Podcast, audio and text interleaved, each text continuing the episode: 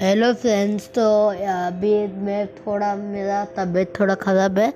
So I think I will make the episode till Saturday क्योंकि अभी मेरे को मेरे को अभी uh, फ्राइडे में अभी रिकॉर्ड करूँगा तो मेरे को सैटरडे तक का टाइम लगेगा। So please sorry but I need some time